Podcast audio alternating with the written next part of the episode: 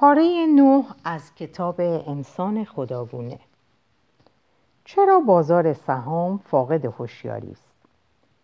داستان دیگری که در پی توجیه برتری انسان است این است که در میان تمام حیوانات روی کره زمین تنها انسان خردمند است که ذهن آگاه دارد. ذهن چیزی بسیار متفاوت از روح است. ذهن نه یک موجودیت مرموز جاودانی است و نه اندامی است مانند چشم یا مغز ذهن موجی از تجارب درونی مثل درد، شادی، عصبانیت و عشق است این تجارب درونی در اثر رابطه میان احساسات، عواطف و افکار به وجود می آیند که برای لحظه ظهور می کنند و بلافاصله خاموش می شوند. سپس تجارب دیگری بروز می کنند و محو می شود. اوج می گیرد و خاموش می شود. وقتی ما به آن واکنش نشان می دهیم سعی می کنیم تجارب را به مقوله های مجزایی تقسیم کنیم. مثل احساسات، عواطف و افکار. اما در واقعیت همه اینها با هم آمیختند این مجموعه افسار گسیخته تجارب جریان هوشیاری را به وجود می آورد منظور از هوشیاری فرایندهای تجربی و درونی و حسی و عاطفی مثل امیال امیال حس درد شادی و گرسنگی است ذهن در تفاوت با روح جاوید اجزای بسیاری دارد. مداوما در حال تغییر است و دلیلی وجود ندارد تا آن, تا آن را ابدی بدانیم. روح حکایتی است که بعضی آن را میپذیرند و بعضی دیگر آن را رد می‌کنند. جریان هوشیاری واقعیتی مشخص است که ما هر لحظه مستقیما شاهد آن هستیم. هوشیاری یکی از مسلمترین چیزها در دنیاست که نمی‌توان در وجود آن شک کرد حتی اگر در تردید هستیم و از خود سوال می‌کنیم آیا تجارب درونی به واقع وجود دارد می توانیم مطمئن باشیم که با این سوال خود تردید را تجربه, تجربه می کنیم. تجربه آگاهانه دقیقا چه چیزهایی هستند که موج ذهن را به وجود می آورند.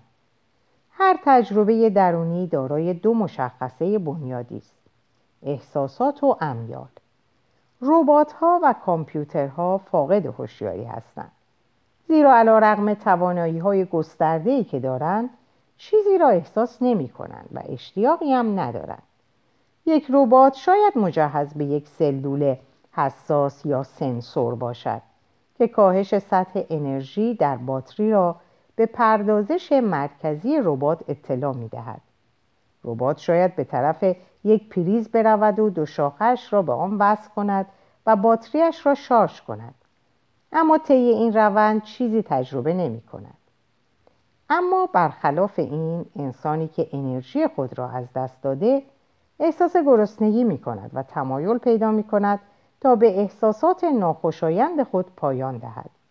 از این روز که می گوییم انسان ها موجوداتی آگاه هستند اما ربات ها آگاه نیستند و به این دلیل است که به کار, واداشتن مردم تا مرز از پا در آمدن در اثر گرسنگی و خستگی جرم محسوب می شود در حالی که وادار کردن ربات به کار تا وقتی که باتریش تمام می شود سرزنش اخلاقی به دنبال ندارد اما در مورد حیوانات چطور؟ آیا آنها هوشیاری دارند؟ آیا آنها تجارب درونی دارند؟ آیا درست است که از اسبی تا سرحد از پا افتادن از فرط خستگی کار بکشیم؟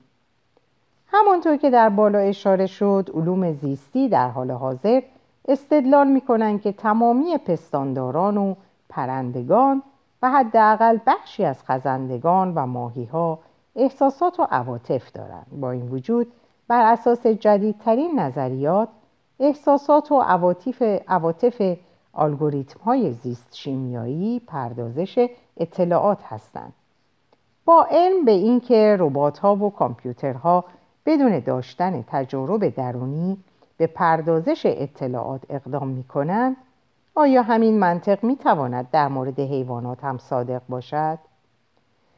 در حقیقت می‌دانیم که حتی در انسانها سلول های حساس و مدارهای عاطفی مغزی بسیاری وجود دارد که می توانند اقدام به پردازش اطلاعات کنند و کاملا ناآگاهانه رفتار کنند. پس شاید در پشت تمام احساسات و عواطفی که به حیوانات نسبت می دهیم مثل گرسنگی، ترس، عشق و وفاداری الگوریتم های ناآگاهانه وجود دارد نه تجارب درونی. این نظریه توسط پدر فلسفه نوین رن دکارت پشتیبانی می‌شد. دکارت در قرن هفدهم معتقد بود که تنها انسان ها هستند که احساسات و امیال دارند در حالی که تمام حیوانات دیگر خودکارهای فاقد هوشیاری هستند. یک سگ مانند ربات ها یا یک دستگاه قهوه عمل می کند وقتی فردی لگدی به یک سگ می‌زند سگ چیزی حس نمی کند بلکه به طور خودکار با زوزه واکنش نشان می دهد که قابل مقایسه است با صدای تلق تلق کردن دستگاه قهوه برای آماده کردن یک فنجان قهوه بدون اینکه چیزی حس کند یا چیزی بخواهد. این نظریه در دوران دکارت وسیعا پذیرفته شده بود. دکترها و محققین قرن هفدهم سگها را بدون بیهوش کردنشان و بدون محضوریت اخلاقی زنده کالبد شکافی می‌کردند تا اندامهای درونی سگ را هنگامی که زنده بودند مشاهده کنند. آنها چیز غیرعادی پیدا نکردند همانطور که ما نمی‌توانیم با باز کردن دستگاه قهوه و مشاهده چرخدنده ها و نقاله های آن چیزی غیرعادی پیدا کنیم. در ابتدای قرن 21 هنوز افراد خیلی زیادی بودند که استدلال می‌کردند که حیوانات فاقد هوشیاری هستند یا در بهترین حالت دارای یک هوشیاری بسیار متفاوت و پستر هستند.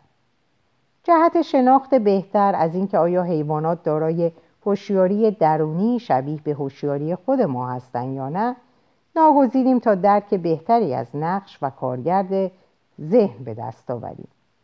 اینها معماهای پیچیده ای هستند اما پرداختن به آنها ارزشمند است. زیرا ذهن عنصر مهمی در بحث های چند فصل بعدی خواهد بود. اگر اطلاعی از ذهن نداشته باشیم قادر به درک پیامدهای کامل فناوری های نوین مثل هوش مصنوعی نخواهیم بود. پس اجازه دهید برای لحظه ای مسئله خاص ذهنیت حیوانات را کنار بگذاریم و ببینیم علم به طور کلی چه چیزی درباره ذهن و هوشیاری می‌داند؟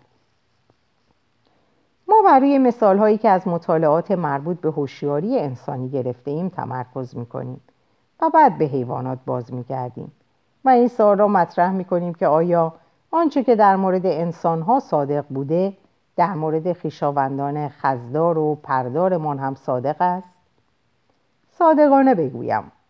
اطلاعات علمی در مورد ذهن و هوشیاری به حد شگفتانگیزی ناکافی است درک عمومی بر این است که هوشیاری توسط واکنش های الکتروشیمیایی در مغز ایجاد می شود و اینکه تجارب درونی برخی از کارکردهای پردازش اطلاعات را انجام می دهند.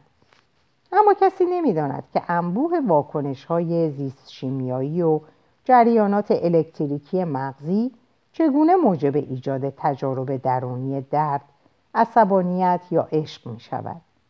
شاید ظرف ده، پانزده سال آینده استدلال محکمی داشته باشیم اما بهتر است که صریحا اعتراف کنیم که در مقطع کنونی سال 2016 توضیحی در این باره نداریم. محققین با استفاده از تکنیک پرتونگاری fMRI و قرار دادن الکترودها و وسایل ظریف دیگر در مغز روابط متقابل و حتی روابط علت و معلولی میان جریانهای الکتریکی مغز و تجارب درونی گوناگون را با قطعیت شناسایی کردند. محققین اکنون فقط با نگاه به فعالیت مغز می توانند بفهمند که آیا شما بیدار هستید، در خواب عمیق هستید یا خیال بافی می کنید. آنها می توانند سریعا تصویری را به شما نشان دهند و درست در لحظه ای که شروع به واکنش احساسی می کنید بدون اینکه از شما سوال کنند تعیین کنند که آیا آن تصویر در شما تاثیر گذاشته یا نه. آنها حتی موفق شدند نورون های معینی در مغز را با محتوای ذهنی خاصی مربوط کنند و به عنوان مثال نورون بیل کلینتون و نورون هومر سیمپسون را در مغز شما کشف کنند. وقتی نورون بیل کلینتون روشن است فرد به مدت چهل ثانیه در حال فکر کردن به رئیس جمهور آمریکاست و وقتی به آن فرد تصویر هامر سیمپسون را نشان می‌دهند نورون سیمپسون روشن می شود محققین به طور کلیتری می‌دانند که اگر یک جریان الکتریکی در منطقه مغزی معینی بالا رود شاید به افراد احساس عصبانیت دست دهد. اگر این جریان فروکش کند و قسمت دیگری از مغز روشن شود فرد یک حس عشقی پیدا کند. محققین حتی می توانند با کمک تحریک الکتریکی نورونهای معینی حس عصبانیت یا عشق را در فردی بیدار کنند. چطور جابجا شدن الکترون ها در مغز به تصویری ذهنی از بیل کلینتون یا احساس درونی عصبانیت یا عشق می انجامد. معمولترین توضیح اشاره بر این دارد که مغز دستگاه بسیار پیچیده است که بیش از 80 میلیارد نورون را در شبکه عظیمی در خود جای داده است. زمانی که میلیاردها نورون میلیاردها علامت الکتریکی را با هم تبادل می کنند تجربیات ذهنی از خود به جا می گذارند. اگرچه رد و بدل کردن هر علامت الکتریکی یک پدیده زیست شیمیایی ساده است اما بر هم واکنش بر هم کنشی تمامی بر هم کنشی تمامی این علائم چیزی بسیار پیچیده تر به اسم موج هوشیاری به وجود می آورد. ما می توانیم فرایند مشابهی را در بسیاری از زمینه های دیگر مشاهده کنیم. حرکت یک خودرو یک فعالیت ساده است. اما وقتی میلیون ها خودرو همزمان و مرتب با هم به حرکت در میآیند ازدهام ترافیکی به وجود می آید. خرید و فروش سهام ساده است. اما وقتی میلیون ها بازرگان میلیون ها سهام را خرید و فروش می کنند چنان بحران اقتصادی به وجود می آید که حتی متخصصین را هم به حیرت می اندازد.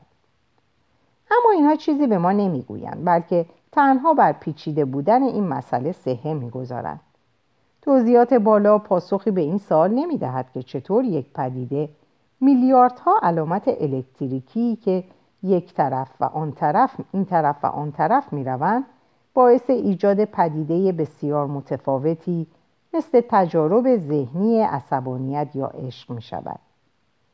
مقایسه فرایندهای پیچیده ازدهام ترافیکی و بحران اقتصادی نابجاست. چه چیزی باعث یک ازدهام در ترافیک می شود؟ دیدن یک خودرو درکی به ما نخواهد داد. ازدهام حاصل بر هم کنشی میان خودروها بس... خودروهای بسیاری است. خودروی الف بر حرکت خودروی ب تاثیر می‌گذارد و این مسیر را بر خودروی جیم میبندد و الی آخر.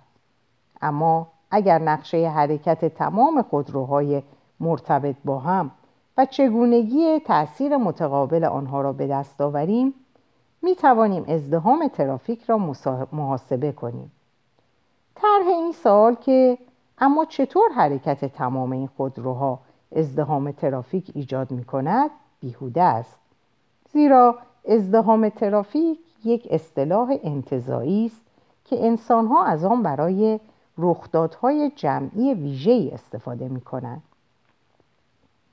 اما عصبانیت یک اصطلاح انتظایی نیست که ما از آن به عنوان اختصار برای میلیاردها علامت الکتریکی مغزی استفاده کنیم. عصبانیت تجربه کاملا مشخص است که مردم بدون آنکه چیزی راجع به الکتریسیته بدانند با آن آشنایی دارند. وقتی من بگویم من عصبانیم به یک احساس کاملا قابل لمس اشاره می کنم. اگر شما توصیف کنید که چطور یک واکنش شیمیایی در نورون منتج به این علامت الکتریکی می شود و اینکه چطور میلیاردها واکنش مشابه منجر به باز منجر به باز هم میلیاردها باز هم میلیاردها علامت دیگر می شود پس کماکان ارزش آن را دارد تا سوال کنیم چطور این میلیاردها رخ داد؟ همراه با هم باعث ایجاد احساس مشخص عصبانیت در من می شود وقتی هزاران خودرو به آهستگی راه خود را در لندن باز می کند ما آن را یک ازدهام ترافیکی می نامیم اما این یک هوشیاری لندنی عظیم ایجاد نخواهد کرد که بر فراز منطقه پیکادیلی شناور باشد و به خود بگوید عجب من احساس ازدهام می کنم وقتی میلیون ها نفر میلیاردها سهام میفروشند ما بر آن نام بحران اقتصادی می‌گذاریم. اما هیچ روح عظیمی در وال استریت ناله سر نمی‌دهد که لعنتی احساس می‌کنم که بحران زدم وقتی تیلیاردها مولکول آب با هم در آسمان ترکیب می‌شوند ما آن را ابر مینامیم. اما هیچ هوشیاری ابری ظهور نخواهد کرد تا بگوید من احساسی بارانی دارم. پس چگونه است که وقتی میلیاردها علامت الکتریکی در مغز من به حرکت در میآیند ذهنیتی در من به وجود میآید که چنین احساس می شود من خشمگینم. ما تا این لحظه هیچ اطلاعی در این باره نداریم. اگر این بحث شما را آشفته و سردرگم کرده پس با هم همراهیم. بهترین محققین دنیا هم راهی طولانی برای کشف معمای ذهن و هوشیاری در پیش دارند. یکی از بهترین چیزها در مورد علم این است که وقتی محققین با مسئله روبرو می‌شوند سعی می‌کنند انواع نظریات را با هم درآمیزند اما در خاتمه تنها به نادانی خود اعتراف می‌کنند معادله زندگی. محققین در مورد اینکه چطور مجموعه ای از علائم الکتریکی مغزی باعث ایجاد تجارب درونی می شود و باز هم مهمتر اینکه از نظر تکاملی چه حکمی در پشت این پدیده نهفته است بی اطلاعند. این بزرگترین خلا در درک ما از زندگی است انسان ها مجهز به پاهایی هستند که طی میلیون ها سال به نیاکان ما امکان داد تا خرگوش شکار کنند و از شیرها بگریزند انسان ها چشمانی دارند تا اجداد ما طی هزاران سال به کمک آنها بتوانند ببینند خرگوش به کجا می رود و شیر از کجا می آید. اما تجربه درونی گرسنگی و ترس در انسانها چه دلیلی دارد؟ زیست شناسان در زمانی نچندان دور پاسخی بسیار ساده یافتند. تجارب درونی برای بقای ما حیاتی است.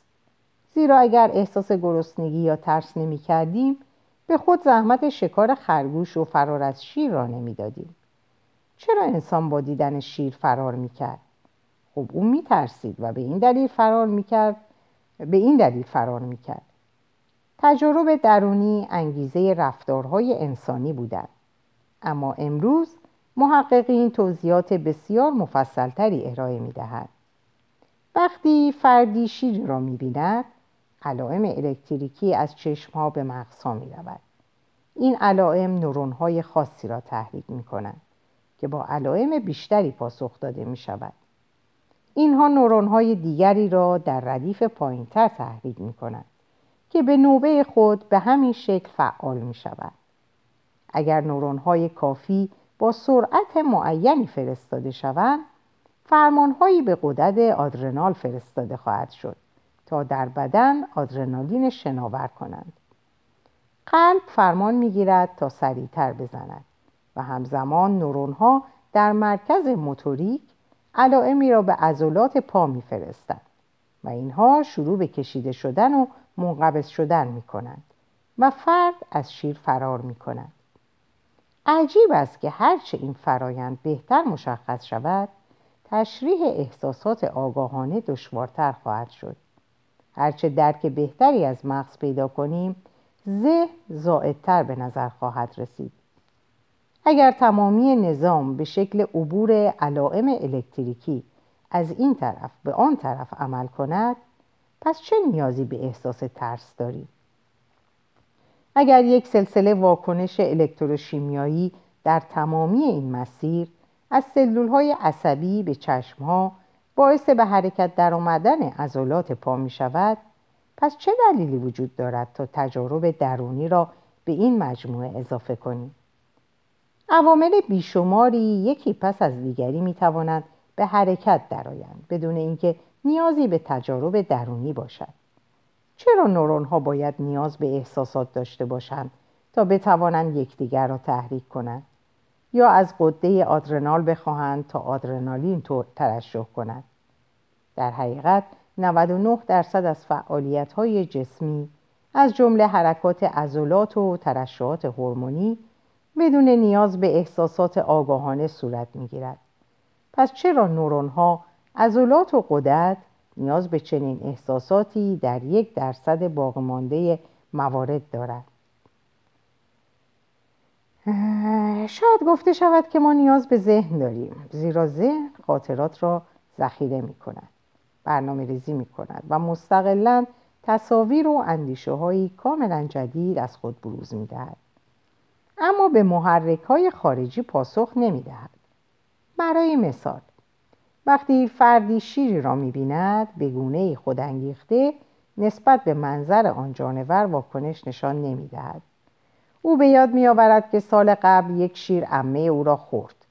او حس تکه پاره شدن توسط شیر را تصور می کند و سرنوشت فرزندان یتیم خود را تجسم می کند.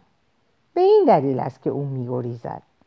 در حقیقت انبوهی از سلسله واکنش ها با ابتکارات خود ذهن شروع می شود نه به دنبال محرک های بلافاصله خارجی پس یک خاطره قبلی از حمله شیر به گونه ای بر خودانگیخته در مغز فرد زنده می شود و او را وادار به فکر کردن در مورد خطر شیر می کند. او سپس تمام قبایل را جمع می کند تا برای فراری دادن شیر فکر و تدبیر کند. اما یه لحظه صبر کنید. این همه خاطرات، تصورات و افکار چه هستند؟ در کجا هستند؟ بر اساس نظریات کنونی علوم زیستی خاطرات، تصورات و افکار ما در یک عرصه فوق مادی قرار ندارند بلکه اینها نیز علائم الکتریکی بهمنواری هستند که در میلیاردها نورون در حرکتند پس حتی وقتی که می‌خواهیم خاطرات و تصورات و افکار را تجسم کنیم کماکان با مجموعی از واکنش های الکتروشیمیایی روبرو می‌شویم که از میلیاردها نورون عبور می کنند تا اینکه به فعالیت قدرت آدرنال و عضلات پا منتهی می شوند. آیا حتی یک گام ساده در این سفر طولانی و پرپیچ و خم میان کنش یک نورون و واکنش نورون بعدی وجود دارد که ذهن دخالت کند و تصمیم بگیرد که آیا نورون دوم واکنش نشان دهد یا نه؟ آیا حرکتی مادی حتی از یک الکترون وجود دارد که توسط تجربه درونی ترس به وجود آمده باشد و نه توسط جزئی از حرکت قبلی اگر چنین حرکتی وجود ندارد و اگر الکترون ها به دنبال حرکت الکترون های قبلی به حرکت در میآیند چرا باید ترس را تجربه کنیم؟ ما هیچ چیز در این باره نمی‌دانیم. فلاسفه این معما را در این سوال گنجاندند. در ذهن چه چیزی اتفاق میافتد که در مغز اتفاق نمیافتد؟ اگر در ذهن چیزی رخ نمی‌دهد و آنچه که رخ می‌دهد همان جریانات الکتریکی در شبکه نورون ها است پس ما چه نیازی به ذهن داریم؟ اگر به واقع چیزی بر و در ورای شبکه نورونی اتفاق میافتد پس این در کجا اتفاق میافتد؟ فرض کنید که من از شما سوال کنم هومر سیمپسون چه فکری راجع به رسوایی بیل کلینتون و مونیکا لوینسکی می‌کرد؟ شاید شما قبلا به این موضوع فکر نکرده اید. بنابراین ذهن شما باید دو خاطره قبلی جدا از هم را با هم ترکیب کند مثلا تصویری را خلق کنید که در آن هامر در حال نوشیدن آبجو در مقابل تلویزیون نشسته و به این جمله رئیس جمهور گوش می کند. من روابط جنسی با آن زن نداشتم. چنین ترکیبی در کجا ایجاد شده است؟ بعضی از محققین مغز می‌گویند که این در یک فضای کلی عمل کردی اتفاق میافتد که توسط برهم کنشی نورون های بسیاری ایجاد شده است اما واژه فضای عمل کردی یک استعاره است واقعیتی که در پشت این استعاره وجود دارد چیست؟ کجا اجزای مختلف اطلاعات با هم ترکیب می شود؟ این بر اساس نظریه های کنونی قطعا در یک بود پنجم غیرمادی افلاتونی اتفاق نمی افتد. بلکه در آن دو نورونی که قبلا با هم ارتباط نداشتند اما ناگهان شروع به فرستادن علائم به هم می کنند رخ می دهد. یک سیناپس جدید یا محل اتصال دو عصب بین نورون بیل کلینگتون و نورون هامر سیمپسون به وجود آمده است. اما اگر اینطور باشد پس چرا به یک تجربه آگاهانه از خاطره در ورای اتفاق فیزیکی دو نورون در حال ارتباط با هم نیاز داریم؟ ما می توانیم همین معما را در عبارت ریاضی قرار دهیم. جزم کنونی معتقد است که موجودات زنده الگوریتم هستند و الگوریتم ها می توانند در فرمول های ریاضی معرفی شوند. می توان از ارقام و علائم ریاضی استفاده کرد تا مراحل آماده سازی قهوه در یک دستگاه خودکار قهوه را توضیح داد یا مراحلی را توضیح داد که در مغز پس از دیدن شیر ایجاد می شود تا به فرد اختار گردد. اگر اینطور است و اگر تجارب آگاهانه کارکردهای مهمی دارند پس باید یک منطق ریاضی بر اینها حاکم باشد. زیرا اینها بخش اساسی از الگوریتم هستند. وقتی ما الگوریتم ترس را تدوین می کنیم و ترس را به مجموعی از محاسبات دقیق تفکیک می کنیم باید بتوانیم بگوییم اینجا در گام شماره 93 در فرایند محاسبه تجربه ذهنی ترس قرار دارد اما آیا الگوریتمی در قلمرو عظیم ریاضی وجود دارد که حاوی تجربه درونی باشد؟ تا اینجا ما چیزی راجع به چنین الگوریتمی نمی‌دانیم. رغم دانش عظیمی که در زمینه های ریاضی و علوم کامپیوتر به دست آوردیم هیچ کدام از نظام های پردازش اطلاعاتی که به وجود آورده ایم نیازی به تجارب درونی ندارند تا بتوانند عمل کنند. نه احساس درد و نه حس شادی و عصبانیت و نه عشق. شاید ما تجارب درونی را برای این, برای این می‌خواهیم که به خودمان فکر کنیم. یک حیوان که در دشت در حال پرسه زدن است و برای بقا و باستولید خود محاسبه می کند باید رفتار و تصمیمات خود را برای خود تشریح کند و گاهی هم در مورد آنها با حیوانات دیگر مراوده کند. وقتی مغز سعی در ایجاد الگویی برای تصمیمات خودش می کند به دام هزیانگویی های انحرافی بیپایان می افتد.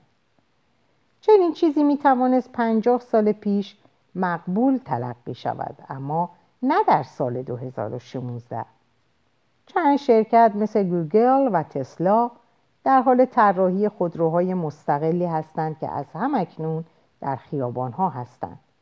الگوریتم هایی که این خودروی مستقل را اداره می کنند در رابطه با خودروهای دیگر آبرین پیاده، چراغهای راهنما و دستاندازها در هر ثانیه میلیون ها محاسبه انجام می‌دهند. خودروی مستقل با موفقیت در مقابل چراغهای راهنما می در برابر موانع مانور می دهد و فاصله امنیتی لازم را با خودروهای دیگر حفظ می کند. البته بدون اینکه احساس خطر کند.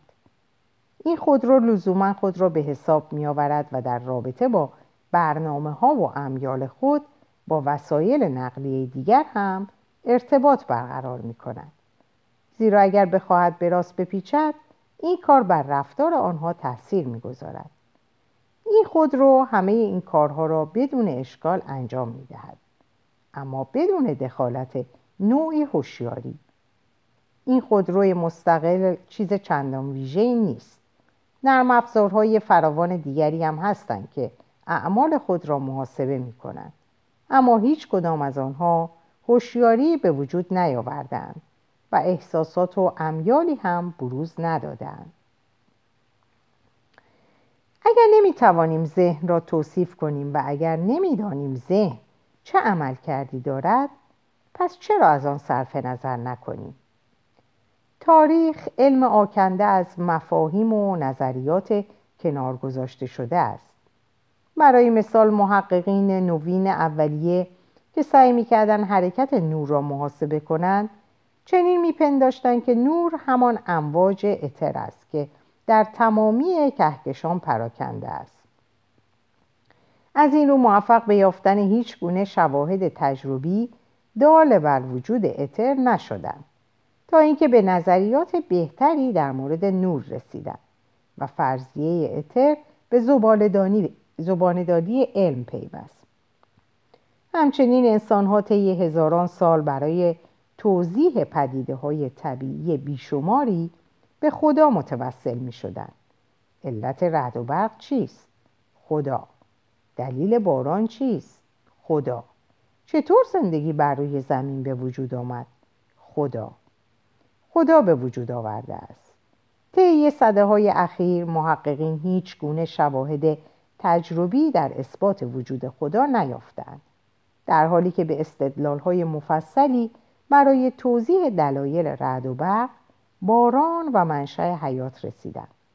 در نتیجه به جز در معدودی رشته های فرعی فلسفی هیچ مقاله‌ای در نشریات نقد علمی وجود خدا را جدی نگرفت.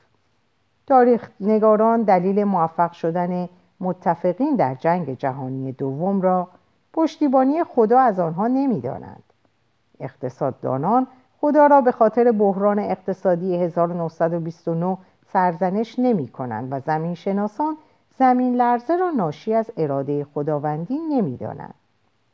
روح هم دچار همین سرنوشت شد انسان ها طی هزاران سال گمان می‌کردند که تمامی رفتار و تصمیمات ما از روح ما سرچشمه می‌گیرد. اما در فقدان شواهد تایید کننده و در عوض وجود انبوهی از نظریه های مفصل مخالف علوم زیستی فرضیه روح را کنار گذاشتند. اگرچه افراد زیستشناسان و دکترهای بسیاری به روح اعتقاد دارند اما هرگز چیزی در مجلات جدی علمی راجع به آن نمی نویسند.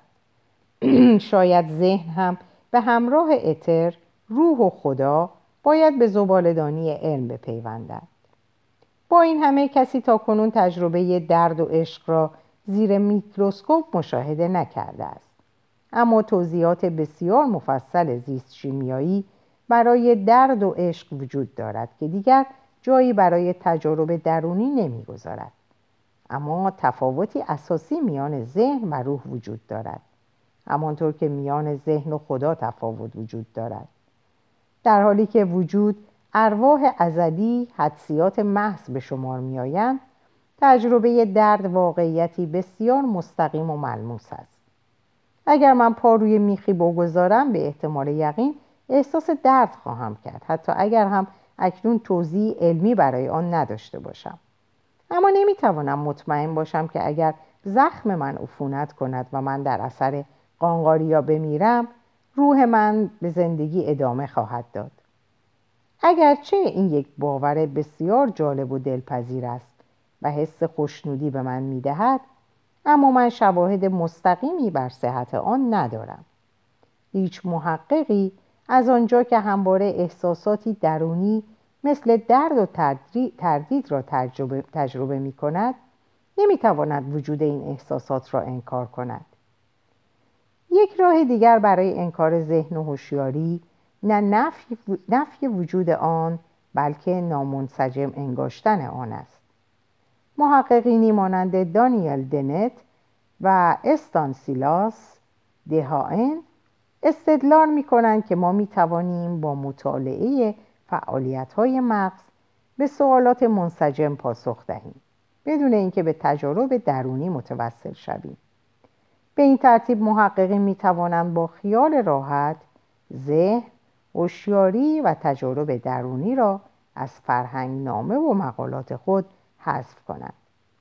اما به طوری که در فصلهای بعدی خواهیم دید بنیان اخلاق و سیاست نوین به تمامی بر پایه تجارب درونی استوار است و تنها شمار معدودی موزلات اخلاقی یافت می شود که برای حل خود به فعالیت های مغز استناد می کند. برای مثال مشکل شکنجه و تجاوز چیست؟ از یک چشمانداز عصب شناختی صرف وقتی فردی شکنجه می شود یا مورد تجاوز قرار می گیرد واکنش های زیست شیمیایی خاصی در مغزش ایجاد می شود و علائم الکتریکی گوناگونی میان مجموعه های از نورون ها رد و بدل می شوند. چه اشکال احتمالی در این وجود دارد؟ اکثر مردم شکنجه و تجاوز را به دلیل عواقب درونی خاصی که با خود به دنبال دارند از نظر اخلاقی زیر سوال می‌برند اگر محققینی هستند که ادعا می کنند که تجارب درونی ربطی منطقی با موضوع ندارند آنگاه ملزم خواهند شد تا نادرستی شکنجه و تجاوز را بدون ارجاع به تجارب درونی توضیح دهند. نهایتا محققینی هم هستند که میپذیرند که هوشیاری چیزی واقعی است و بار ارزشی اخلاقی و سیاسی بالایی هم دارد. اما هیچ کارکرد زیست شناختی برای آن قائل نیستند. هوشیاری از نظر زیست شناسی یک محصول جانبی و بیخاصیت در برخی فرایندهای مغزی است.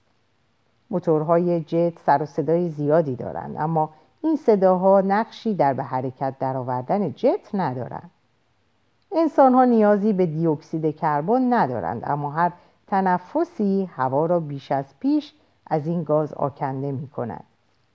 به همین شکل هوشیاری هم می تواند نوعی آلودگی ذهنی باشد که حاصل آزاد شدن شبکه های عصبی پیچیده است و کاری انجام نمی دهد بلکه فقط وجود دارد اگر اینطور باشد به این معنی است که تمامی آن درد و لذتی که طی میلیون ها سال توسط میلیاردها موجود زنده تجربه شده است تنها یک آلودگی ذهنی بوده است. این قطعا چیزی است که ارزش فکر کردن دارد حتی اگر صحت نداشته باشد. اما شگفتانگیز است که چنین تعبیری از هوشیاری تا کنون بهترین نظریه بوده که علم معاصر عرضه کرده است. شاید علوم زیستی از زاویه غلطی به مسئله می نگرد. این علوم معتقدند که زندگی چیزی به جز پردازش اطلاعات نیست و موجودات زنده ماشین هایی برای محاسبه و تصمیم گیری هستند. اما این مقایسه میان موجودات زنده و الگوریتم ها می تواند گمراه کننده باشد. محققین در قرن 19 هم مغز و ذهن را همچون ماشین بخار توصیف می کردن. چرا ماشین بخار؟ زیرا در آن زمان این فناوری سرآمد روز بود که به قطارها، کشتیها و کارخانجات نیرو می‌داد.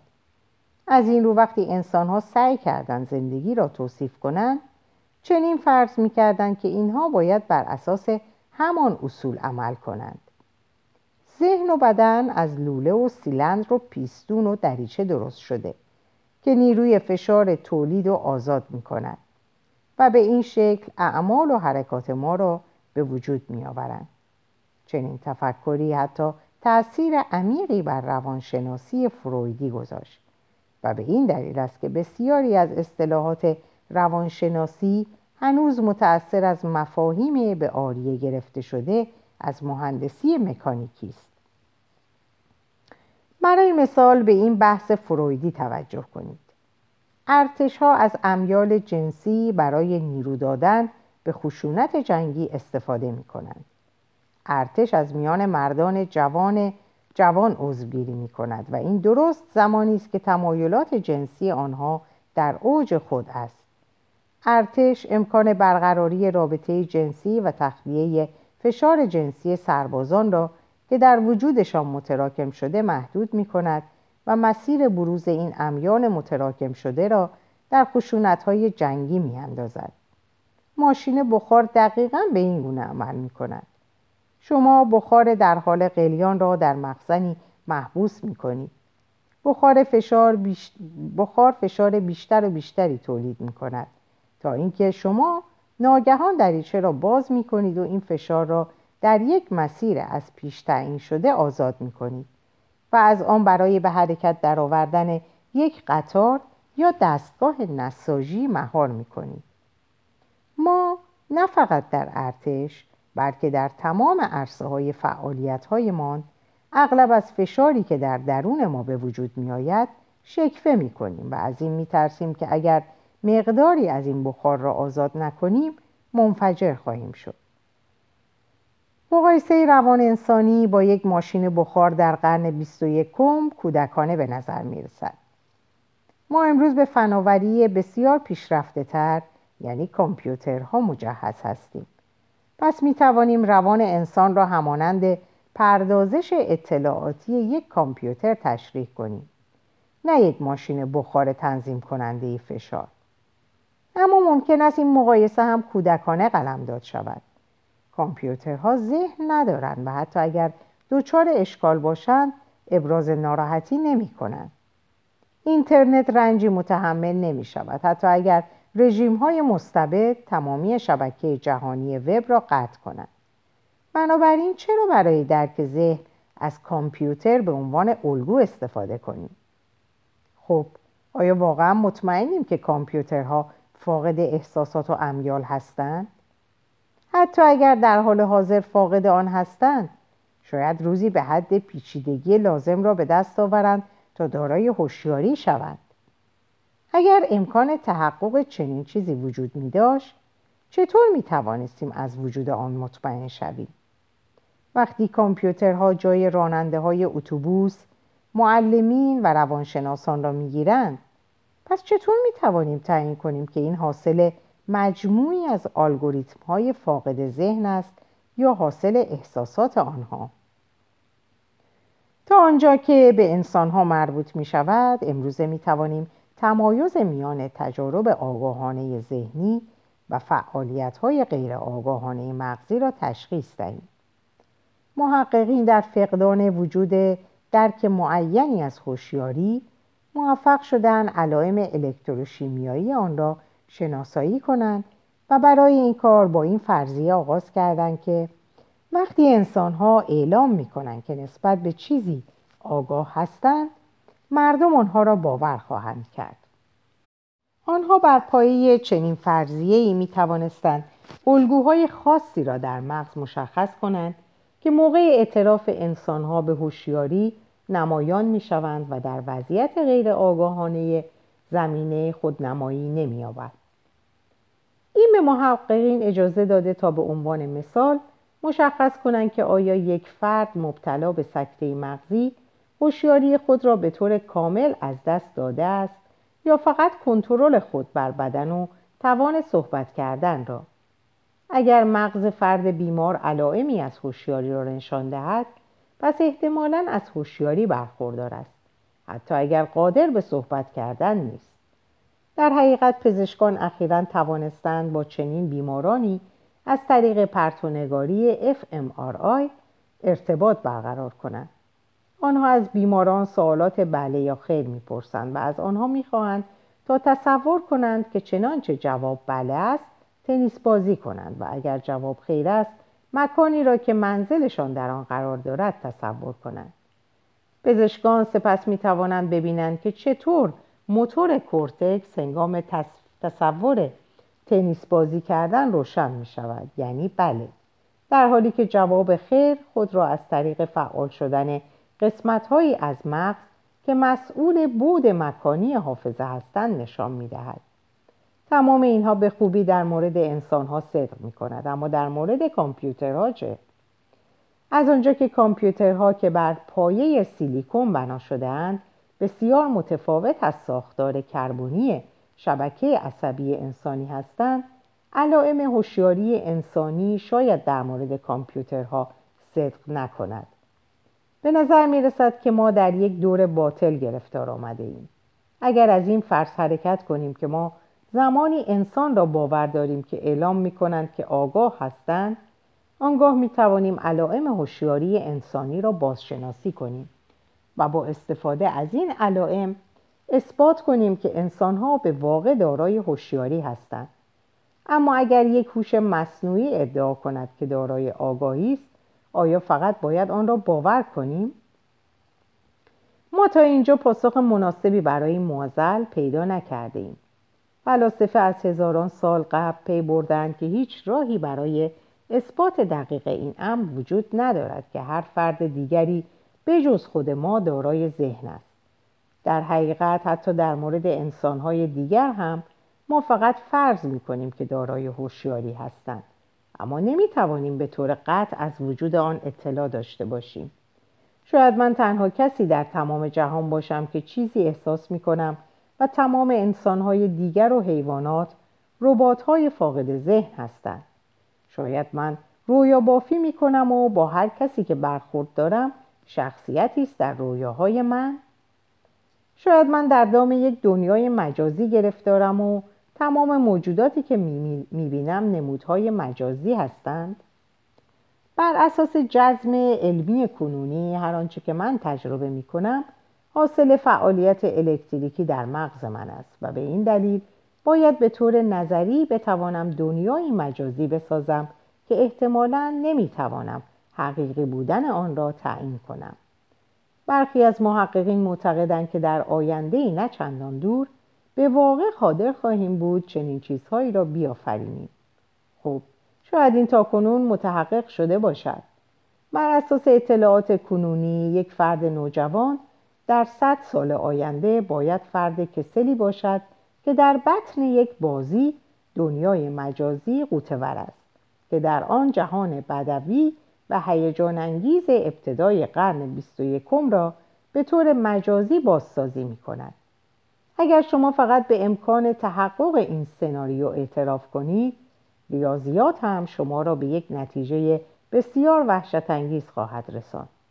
از آنجایی که فقط یک دنیای واقعی وجود دارد و تعداد دنیاهای مجازی بالقوه نامحدود است احتمال اینکه شما در آن تنها دنیای واقعی باشید تقریبا صفر است هیچ کدام از دستاوردهای علمی ما هنوز بر این مشکل کذایی ذهنی های دیگر احاطه نیفته است. بهترین آزمونی که محققین تا کنون انجام دادند آزمون تورنینگ است. اما این فقط توافقات اجتماعی را آزمایش می کند بر اساس آزمون تورینگ برای مشخص کردن این امر که آیا کامپیوتر دارای ذهن است باید همزمان با آن کامپیوتر و با یک فرد حقیقی رابطه برقرار کنید. بدون اینکه بدانید فرد حقیقی کدام یک از این دوست. شما می توانید هر سوالی که خواستید از اینها بپرسید و با آنها بازی یا بحث کنید و حتی لاس بزنید. هرچه خواستید وقت بگذارید. بعد باید تعیین کنید که کدام یک از این دو کامپیوتر است و کدام انسان. اگر نتوانید تشخیص درستی بدهید یا اگر در تشخیص خود اشتباه کنید کامپیوتر از آزمون تورینگ سرفراز بیرون خواهد آمد و شما باید با آن طوری رفتار کنید گویی که به واقع دارای ذهن است. با این حال این طبعا یک آزمون واقعی نخواهد بود. اعتراف به وجود ذهنهای دیگر فقط یک توافق حقوقی و اجتماعی است. آزمون تورینگ در سال 1950 توسط یک ریاضیدان به نام آلان تورینگ یکی از بنیانگذاران کامپیوتر ابدا شد. تورینگ در زمانی که همجنسگرایی در بریتانیا غیرقانونی بود یک همجنسگرا بود. او در سال 1952 به اتهام ارتکاب به همجنسگرایی محکوم شد و مجازات اخته اجباری شیمیایی در مورد او اجرا شد. تورینگ دو سال بعد خودکشی کرد. آزمون تورینگ یک آزمون روانی معمول بود که هر همجنسگرای مرد در بریتانیای 1950 ناگزیر به انجام آن بود. آیا به یک مرد همجنسگرا گرایش داری؟ گرایش داری؟ تورینگ از روی تجربه شخصی می‌دانست که مهم این نیست که شما واقعا چه کسی هستید بلکه این است که دیگران راجع به شما چه فکری می‌کنند تورینگ فکر می‌کرد که کامپیوترها در آینده مثل مردان همجنسگرا در سالهای دهه 1950 خواهند بود و اهمیتی هم نخواهد داشت که آیا کامپیوترها به واقع هوشیاری دارند یا نه مهم فقط این خواهد بود که مردم چطور راجع به آن فکر می‌کنند. در اینجا به پایان این پاره می‌رسم. اوقات خیلی خوبی رو براتون آرزو می‌کنم. خوش و سلامت باشین و خدا نگهدار.